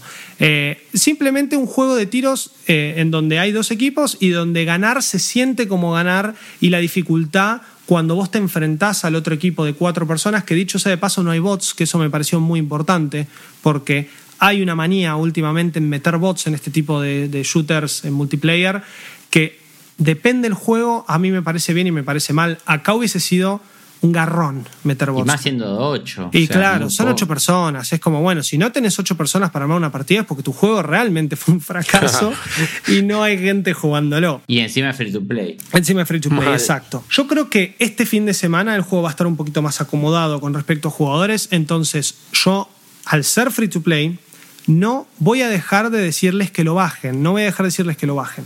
Pero bueno, sigo rápido con la se puede. explicación del modo. Sí, decime, Luke. No, que ahora que se puede bajar. Ah, bueno, claro, sí, encima de eso, ya está disponible en todas las regiones. Obviamente fuimos los últimos, pero ya está, ya se puede jugar. Eh, algo, bueno, eh, termino de explicar el modo y digo lo que más me gustó quizá. El modo es así, entonces vos tenés a tu héroe. Tu héroe tiene habilidades. Vos arrancás tu equipo de cuatro contra otro equipo de cuatro. El mapa es enorme, al mejor estilo Evolve. Si jugaron Evolve, se van a sentir re como en casa en ese sentido, pero con un juego de, disparos en tercera persona. Evolve, si no se acuerdan, era ese 4 versus 1 shooter, en donde uno era un monstruo, otros eran cazadores, el monstruo tenía que comer y evolucionar, los cazadores lo tenían que cazar. Bueno, a mí particularmente Evolve me encantó. Entonces, como le encuentro bastante de ese condimento acá, a Crucible, siento como que me hypeé bastante estos días que estuve viendo gameplay y con las primeras partidas un poco me dieron ganas a seguir jugándolo. ¿Qué pasa? Vos caes en el mundo de una nave y automáticamente te encontrás con la vida silvestre del planeta. La vida silvestre del planeta siempre te va a intentar romper la cabeza, siempre. Es como que hay, son todos bichos medio raros, tendrá un lore el juego, no se encargó mucho de explicármelo, pero eh, estos bichos te vienen a, siempre te vienen a atacar, no existen carnívoros herbívoros como pasaba con Evolve, todos te quieren atacar, todos te, te on-site, digamos, te empiezan a, a joder. Y vos lo que tenés que hacer es matarlos. Al matarlos liberan una cosa que se llama esencia. Esa esencia te sirve para subir de nivel. Bueno, los niveles solo perduran durante las partidas, al mejor estilo LOL.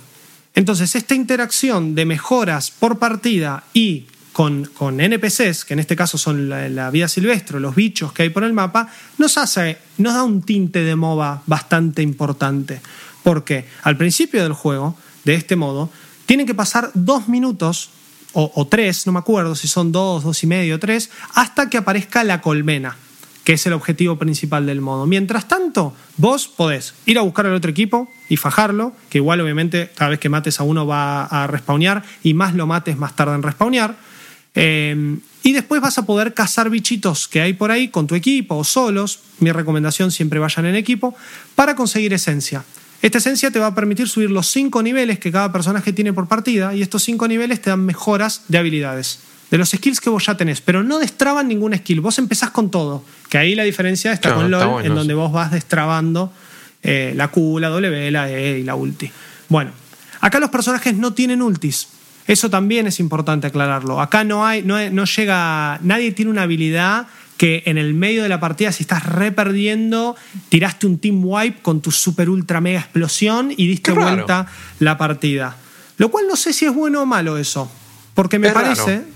Es raro, porque me parece que hay algunas partidas, y no, nos pasó hoy con, con Tommy, otro de los chicos que está jugando con Nóxico, que está jugando con nosotros. eh, una partida se tornó irremontable. Irremontable. Porque ellos eran nivel 5, nosotros éramos nivel 3. No sé si no habíamos farmeado lo suficiente o qué. Ya no había manera de enfrentarlos. Cualquier teamfight era muerte segura. Y, el juego salió ayer. O sea que mucha táctica este equipo no creo que tuviese tampoco. Era simplemente una superioridad numérica. De stats. De nivel, de habilidades, de, de todo. Bueno, una vez que nosotros nos dedicamos a cazar un poco y a subir estos niveles, eh, vamos a tener que cumplir el objetivo principal de la misión de Corazón de la Colmena. ¿Qué, qué es? Es matar estas colmenas que aparecen cada dos minutos, que son unas, no sé, unas cosas eh, horribles, gigantes, como si fuese un árbol gigante, que en realidad es un ser vivo, porque tiene como. se abre y, y tira bichos. Eh. Son colmenas de bichos, sí, salen como unas abejas o unos bichos especiales que no pueden ser encontrados en el resto del, del mapa, eso es importante, no forman parte de la fauna, es como si fuese un virus que sale del piso y empieza a tirar bichos especiales que explotan, que te rejoden. Y vos tenés que matar a esta colmena, tiene una barra de vida. Entonces, todo el equipo coopera, tanto tu equipo como el equipo contrario, coopera en matar a la colmena. Obviamente, si vos ves al equipo contrario, no vas a, a decirles, che, paren, muchachos, no disparen, matemos a la colmena. Claro. Entonces, y esto es lo más interesante del modo, de este modo que es el selling point de Crucible, es interesantísimo la, la dinámica que se da de combate cuando tenés a una colmena que tiene poca vida, la verdad es que la vida es bastante fácil de bajar, pero cada daño que te hace, cada bicho que te tira es bastante duro. Y a la vez tenés a otro equipo, no de inteligencias artificiales, sino de verdaderos jugadores que te están fajando. Bueno, la táctica es siempre intentar fajar al otro equipo, si arrancó el ataque contra la colmena o no, y una vez que más o menos mataste a dos o tres, como para decir, bueno, ya el que queda no me va a hacer nada, ahí te encargas de la colmena. Cuando lo matás, capturás, como si fuese un captura a la bandera, un corazón de la colmena. Te acercás, mantenés apretada la F y lo capturas. El que captura tres corazones de colmena primero, gana. Y a la vez, y esto, esto pasa en todos los modos, tanto lo de levelear, como mejorar las habilidades, como esto que voy a contar ahora, tenés subobjetivos durante el mapa. En el mapa tenés de la A a la D, creo, eh, sí, de la A a la D, distintos, eh, como si fuesen, eh, ah, no me sale, torres de control que vos podés capturar y que si las capturas te pueden dar una mejora de vida para todo el team que dura sus dos buenos minutos, que es bastante para lo que son los enfrentamientos en Crucible. Vas a encontrar estaciones para curarte, vas a encontrar medikits, que vos los podés encontrar también distribuidos por el mapa, te curás con la G y es como que tu personaje se puede seguir moviendo más lento, pero se está curando, como si fuese el Left 4 Dead, que te pones el medikit. Eh, y además vas a activar un generador de esencia que por minuto te da una cantidad fija de esencia. Y que si tenés más eh, torres de control tengas capturadas, más esencia te va a dar. Pero te la da no importa si vos estás en otra punta del mapa.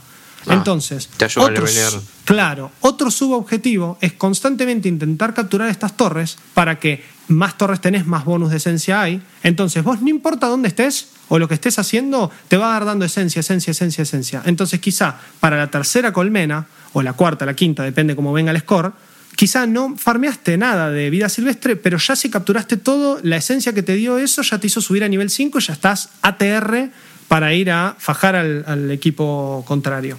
Bueno, eso es un poco la dinámica, que todo el tiempo está mezclada con los distintos héroes que hay, que si mal no recuerdo son creo que nueve o diez héroes, son bastantes, y que cada uno tiene sus habilidades súper específicas. No hay dos héroes iguales. Hay uno solo, yo los probé todos en el modo práctica, hay uno solo que me parece aburridísimo, que es el Capitán Mendoza, se llama. Sí, Pero el primero el- de todos, el. Soldier 76 mal hecho. Sí. Eh, porque el tipo es generic FPS dude en todo sentido. Tanto en las habilidades que tiene como en el gameplay. Corres con shift, disparás con un rifle, tirás una flash grenade y podés hacer bajar un escudo del cielo que te defiende un poquito y de paso te tira un, un medikit. Que bueno, es un poco híbrido el personaje, es un poco support, tiene buena vida, tiene buen daño. El resto de los personajes todos se reparten entre si tengo más daño y habilidades que son de tipo tanque, si soy support, si te doy escudo, si te curo, eh, si soy medio sniper en- o assassin, como le gusta decirle al juego, entonces medio que te quedas atrás disparando o, te volvés stealth y acuchillás y sos como el daño ese extra. eh, el ADC, si quieren, del equipo en, en- en términos de LOL. Entonces, ahí hay una variedad. Hay una variedad. La progresión durante las partidas, como les dije, son niveles fijos, pero cuando salís de las partidas hay un nivel por personaje que vos vas eh, desbloqueando y eso desbloquea skins y bla. Los niveles son cinco, fijos. En cada nivel impar hay tres tipos de mejoras distintas, pero eso lo tenés que estipular antes de arrancar la partida, no durante. Entonces, por ejemplo, en el nivel 3 de Summer, que es la que yo estoy usando, que es la muchacha de pelo, de pelo roja, la muchacha de pelo rojo, que tiene dos lanzallamas en los brazos, que los puede usar para saltar, para hacer un tornado de fuego. Bueno, me pareció bastante copada, es DPS, que es lo que a mí me gusta jugar. Summer en nivel 3 puede elegir, antes de arrancar la partida, si va a, poder, si va a querer destrabar más tiempo para sus lanzallamas, más eh, fuel para estos lanzallamas y que no se me acaben tan rápido antes de recargar, o si una mejora en el salto de no sé qué cosa. Bueno, antes de arrancar la partida yo elijo y cuando llego a nivel 3, depende de lo que elegí, es la mejora que me da. Así funciona. Suena copado. Suena copado, todo, todo suena bien.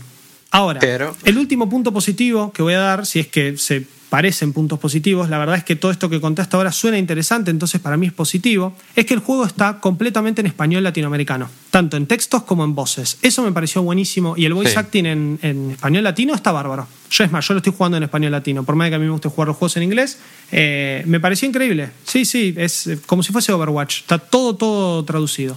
Así que eso es un punto re a favor. Lo que me lleva a pensar si realmente hay servidores o no en Latinoamérica. No tuve mucho lag. Así que vam- y, y jugué igual eh, con todos nombres que parecían ser estadounidenses, pero bueno, hay que ver también qué pasa el fin de semana cuando ya más lo pudieran bajar. La parte negativa más importante que me parece Sí. remarcar eh, es que el juego se ve muy, muy feo. se ve feo. Me parece que un poco los gameplays eh, anteriores, y esto un poco lo hablamos con Max, se habían encargado de mostrarte un mundo vivo, un mundo lindo, con colores y, y demás. Está muy bueno. La verdad que la dirección artística a mí me, me resulta bastante interesante. No, se ve Me ha- feo no por los diseños, sino por Gráficamente. técnicas. Claro. Gráficamente, exactamente. El juego está muy mal optimizado.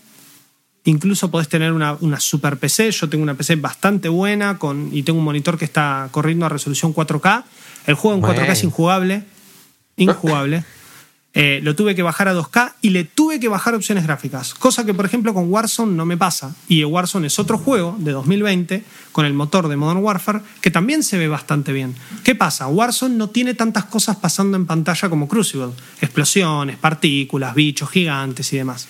Entonces me parece que los desarrolladores, no sé cómo será la optimización de Lumberyard, porque es uno de los primeros, por no decir el primer juego que juego desarrollado en Lumberyard, no sé cómo se encargarán de la optimización de todo el tema de partículas y de animaciones, que siempre es lo que más pesa, porque las texturas se ven directamente mal.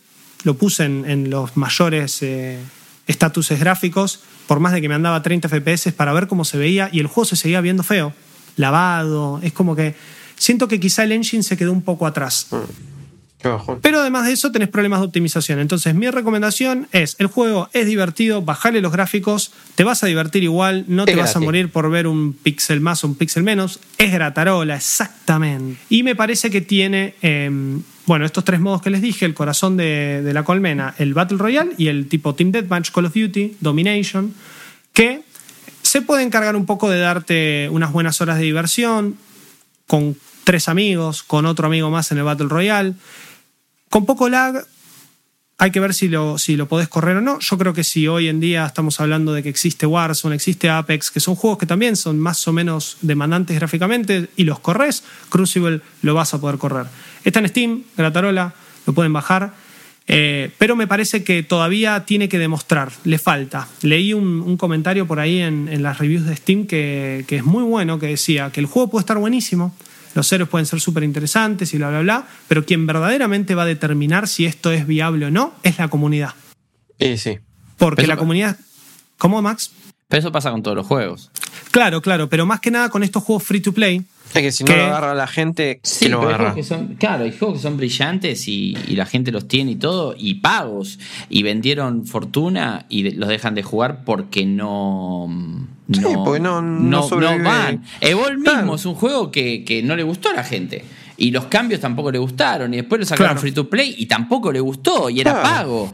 Y, y el otro juego también de Take Two, que tiene una historia ya con todo esto. Ese juego Battleborn. que era Battleborn. el Battleborn. El Battleborn fue una vergüenza, era en caja, 60 dólares, después free to play, no, o sea, y lo terminaron dis- eh, dis- dis- discontinuando. O sea, es, es claramente la comunidad, pero no es solo porque es free to play o que, que decís, bueno, tiene más chances.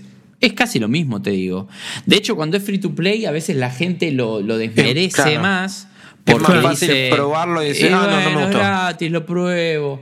Y aparte que estás promocionando un juego competitivo por equipos cuando está Valorant en el centro de la atención de todo el mundo. Hoy mismo, un día después de, del lanzamiento de este juego Crucible, que encima tiene muy poca prensa, porque tiene Sí, muy poca sí. prensa, eh, Valorant anuncia nuevo mapa, o sea, ya está, ¿entendés? O sea, estás, estás comprometido. Si no fuese que es Amazon, que sabemos que puede sacar guita de donde no hay para promocionarlo, ya, ya sabríamos que es un juego que está medio condenado, porque no había expectativa, y, y el lanzamiento que fue medio la, rocky y demás.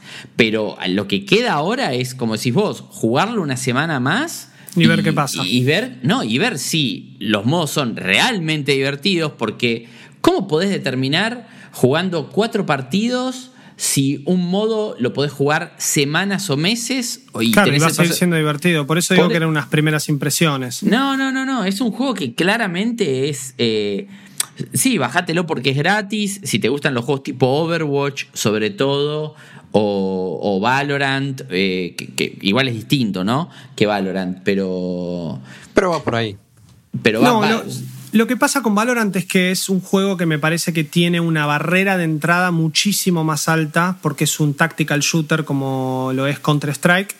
Eh, me ha pasado de incluso ahora Valorant está en close beta, entonces para entrar vos tenías que ver streams, te tenía que dropear la key y demás, que incluso en Malditos estuvimos eh, streameándolo y, y haciendo eso, pero lo que me parece es que yo conozco gente que se metió a streams a conseguirla aquí, la consiguió y dijo, uh, Valorant, sí, sí, sí. Jugó dos partidas y dijeron, no me vuelvo a meter en esto porque salí llorando. Porque te saliste en una esquina pensando que estás jugando un Call of Duty, te metieron tres tiros en la cabeza tutu, y estuviste 40 minutos pasándola como el orto. Entonces, eh, acá, ojo, que tiene, tiene mucho sentido igual lo que dice Max, porque eh, Valorant es el tópico del momento, y más hoy, que anunció la fecha de salida, nuevo mapa, bla, bla. Entonces, todo bien con la curva de dificultad, pero si Crucible tuviese un poquito más de, de palabrerío de fondo, un poquito más de, de mover el, el nido, digamos, Claro. quizá en una de esas se puede instaurar en el público casual. Pero ¿qué pasa? No hiciste nada. Valorant podrá ser para pros, podrán probarlo la gente, pero es de Riot. También existe LOL, también existe Warzone, también existe Fortnite. Listo. Entonces es como que, de vuelta, es una piedrita en un lago lleno de juegos que me parece que, y, y además en muchas cuestiones de, de animación y como dije, de cuestiones técnicas, se siente rushado el juego.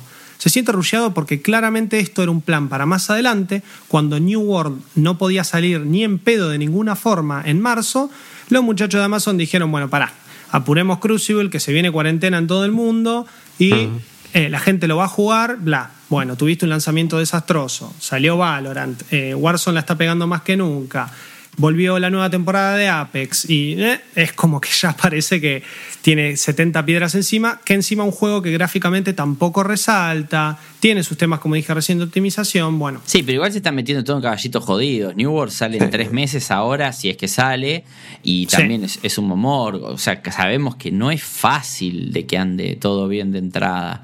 No, Entonces, no, y, eh, y también con el resto de los competidores que siempre tenés sobre la mesa. New World va a salir a competir con World of Warcraft, con Final Fantasy XIV.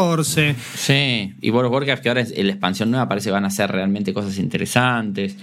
Así que hay que ver. Hay que ver si la plata de Amazon salva todas estas. eh, Es que, la plata, es, que, Bezos. es que la plata no te, no te hace un equipo. Si no tienen equipo de desarrolladores eh, capaces, la van a cagar. No, vamos, a ver, claro. vamos a ver qué pasa con este juego cuando lo podamos ver un poco más. Sí. Repasando, hoy tenemos un free to play. Entonces, Crucible por ahora, para mí este juego va a aparecer en otras plataformas pronto. Hmm. Eh, está saliendo en PC. Eso también le puede dar otra vida. Vamos a ver si el juego, si el juego no es interesante, ya está. Chao. Pero también F puede ser en como el chat. Warframe, que cuando apareció. eh. ¿te acordás? eh, Sí, es verdad. Y, y ahora, Y ahora es, un está- mega, y ahora es un mega juego. Un hitazo. Eh, Es un sí, en hitazo su momento increíble. incluso. Pero- me acuerdo cuando salió para Play 4 en launch con la Play 4. Era, estaba duro, estaba jodido, sí, sí. Ahora- No, pero aparte, ahora, ahora vas al espacio, tenés naves, o sea, hicieron cualquier abierto, cosa. sí, sí. Pero bueno, y ese, ese es un ejemplo de juego que pudo, que pudo eh, llegar a lo que quería hacer con muchos años de, de aguante de parte de la comunidad y de- del equipo de desarrollo. Eh, pero eh, necesitan eso, ¿no? Tiempo y guita. Amazon lo tiene, hay que ver si, si se lo dan para que la gente se adapte y, y estar en otras plataformas. Por otro lado, el juego de pelea que, que trajo Lucas, que, que yo vi que, eh, bueno, publica Humble Bundle, lo, lo pueden encontrar en Steam, igual, muy Sí. barato, 180 y pico de pesos, creo 170 y pico de pesos. 180, sí. Eh, Con esa onda My Little Pony, pero que se cagan a trompadas y... Está buenísimo. eh, Lo bueno, en banco. realidad a, a- a patadas, porque son todas Sí, patas obvio, que no tienen. tienen trompadas no tienen, para no tienen pies, pero es un juego de pelea con un estilo gráfico muy particular y copado, interesante y, y mucho corazón y fanservice, incluso de la creadora de, de- de My Little Pony. Y por Sí. último, Man Eater, el juego de- del tiburón que parecía una joda y no, se terminó saliendo en tiempo, forma. Me es quiero ir a ju- jugarlo, Max, te juro. Sale mañana igual. Es, muy, es muy jugable, eh, es muy interesante. Vamos a ver a ver qué, qué pasa. Lo mismo, ¿no? En Malditos Games siempre hablamos de los juegos que estamos jugando. Muchas veces nos pasa que son juegos que ya terminamos. Eh, juegos como el de Lucas, que no necesita jugarlo más para recomendarlo y, marcó claramente cuáles son las limitaciones que tiene como juego de pelea incluso. Pero bueno, en el caso de Crucible, que recién sale, y en el caso de Maniter, que todavía no salió, y, lo, y lo, ahora cuando ustedes escuchen esto sí va a estar disponible, pero que no lo pudimos terminar, sí es un juego Maniter que, aunque es pago, lo- yo creo que va a valer la pena comprarlo, yo lo compraría y incluso si hubiese visto lo que vi, lo compraría para seguirlo y, eh, y bueno, eh, habrá que ver qué hace Amazon con sus juegos, si sale eh, después en, en- en tres meses, en agosto, eh, New World y, y cómo le va. Vamos a ver, no se va a rendir rápidamente, invirtieron No. mucha plata No, y no vamos a ver cómo y vamos a ver qué evoluciona con paso a paso. O sea, con el día a día de. A ver, es raro hablar de que Amazon tiene problemas de servidor porque son de los mejores Sí, servidores sí. del mundo. Es, o sea, y son los proveedores de, de- de- de la mayor parte de las empresas más Onda, grandes es del mundo. Amazon.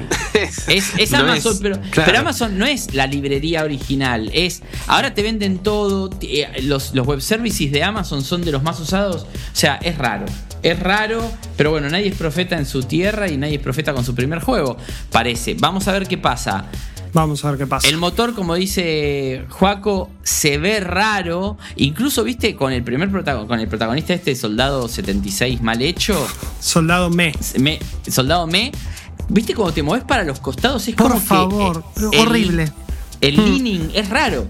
Pero ¿Viste? después tenés al, al tiburón ese con el hacha gigante, que es mi segundo personaje predilecto y favorito. Eh, que también es raro decir eso, ¿no? Porque con cuatro o cinco partidas encima, pero bueno, fue lo más ameno que pude encontrar.